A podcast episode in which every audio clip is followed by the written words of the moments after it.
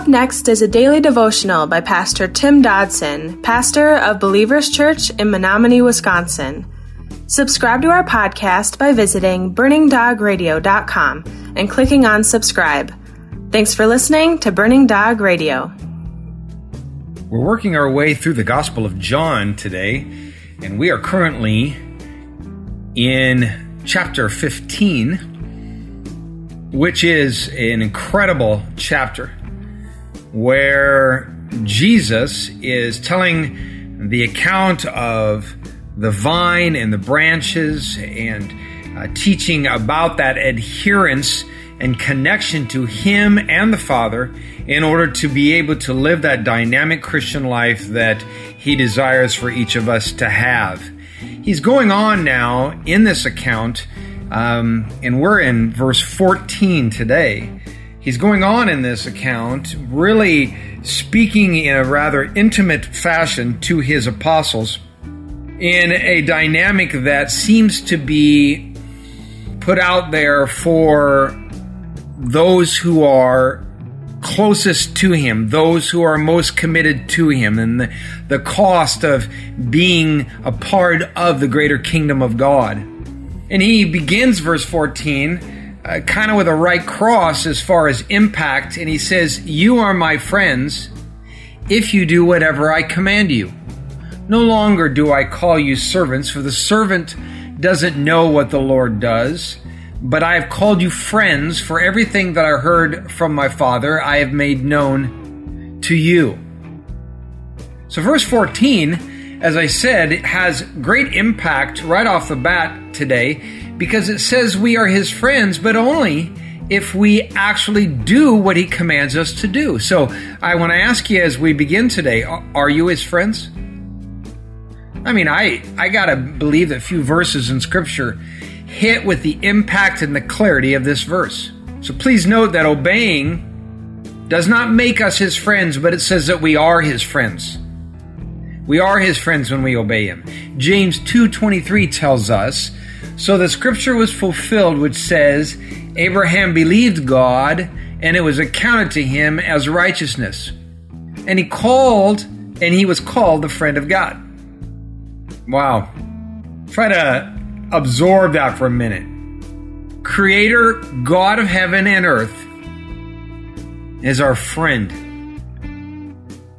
Proverbs 18, verse 24 says, there is a friend who sticks closer than a brother. Yes, indeed, and we know him. Now, up until this point, Jesus had called his disciples servants. If you look back in the Gospel of John, chapter 12, verse 26, it says, If anyone serves me, let him follow me. Where I am, there my servant will also be. If anyone serves me, the Father will honor him. And then just a little later in John 13, verses 13 through 16, he says, You call me teacher and Lord, and you say so correctly, for so I am. If I then, the Lord and the teacher, have washed your feet, you also ought to wash one another's feet. For I have given you an example that you should also do as I have done to you. Most certainly, I tell you, a servant is not greater than the Lord, neither is one who is sent greater than he who sent him.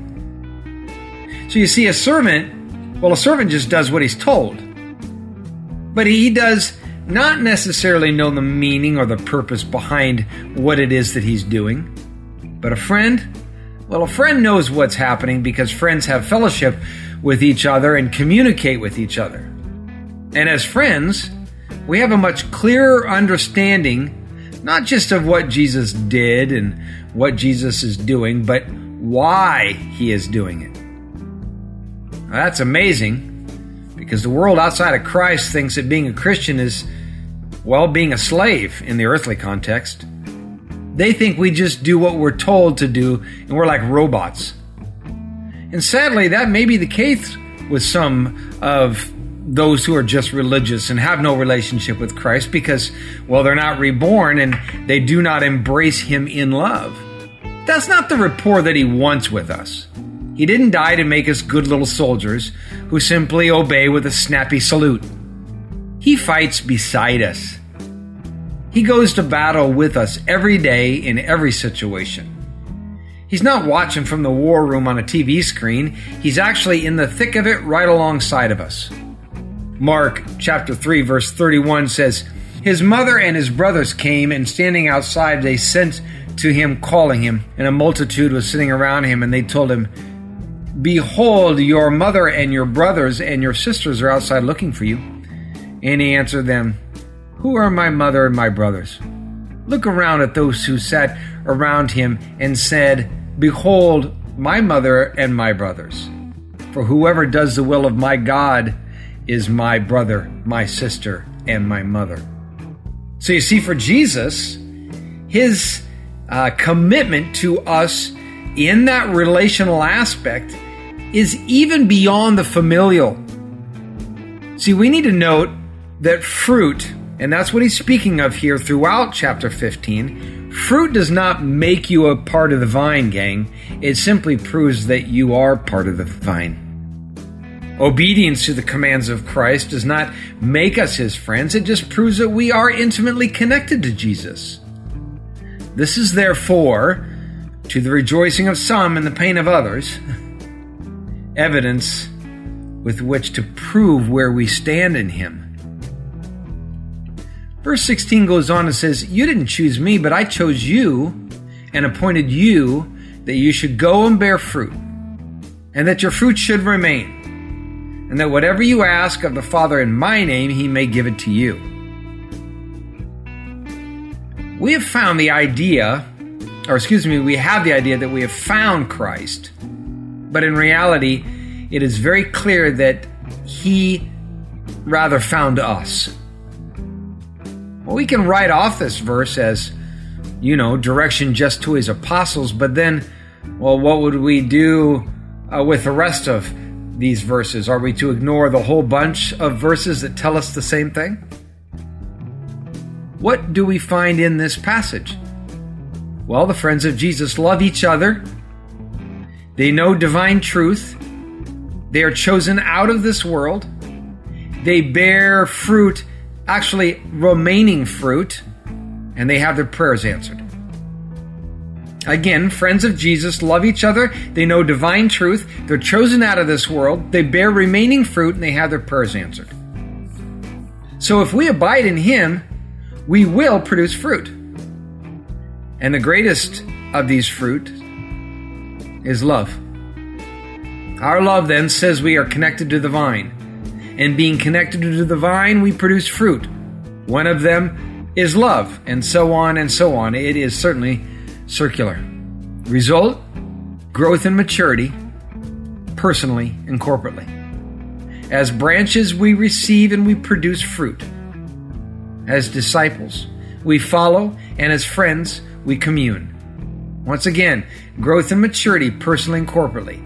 We as branches receive and produce fruit. We as disciples will follow. We as friends will commune.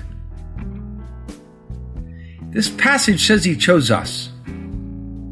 Why? I mean, besides the obvious love factor, because the answer is the same to this as to the great questions of all questions, and that's why am I here? And the reason I am here is that we should go and bear fruit, fruit that will remain long after we're gone. The word go, it doesn't mean to just sit in a pew in the safety of some church building, and you know, in the familiarity of our local community. And what is this fruit that remains? I mean, really remains. Salvation of souls how much of our lives is truly sacrificed for the fruit of eternity, the fruit of this eternity. Will you lay down your life for your friends? That was our daily devotions by Pastor Tim Dodson. To learn more about Tim Dodson or Believers Church, visit jfbelievers.com.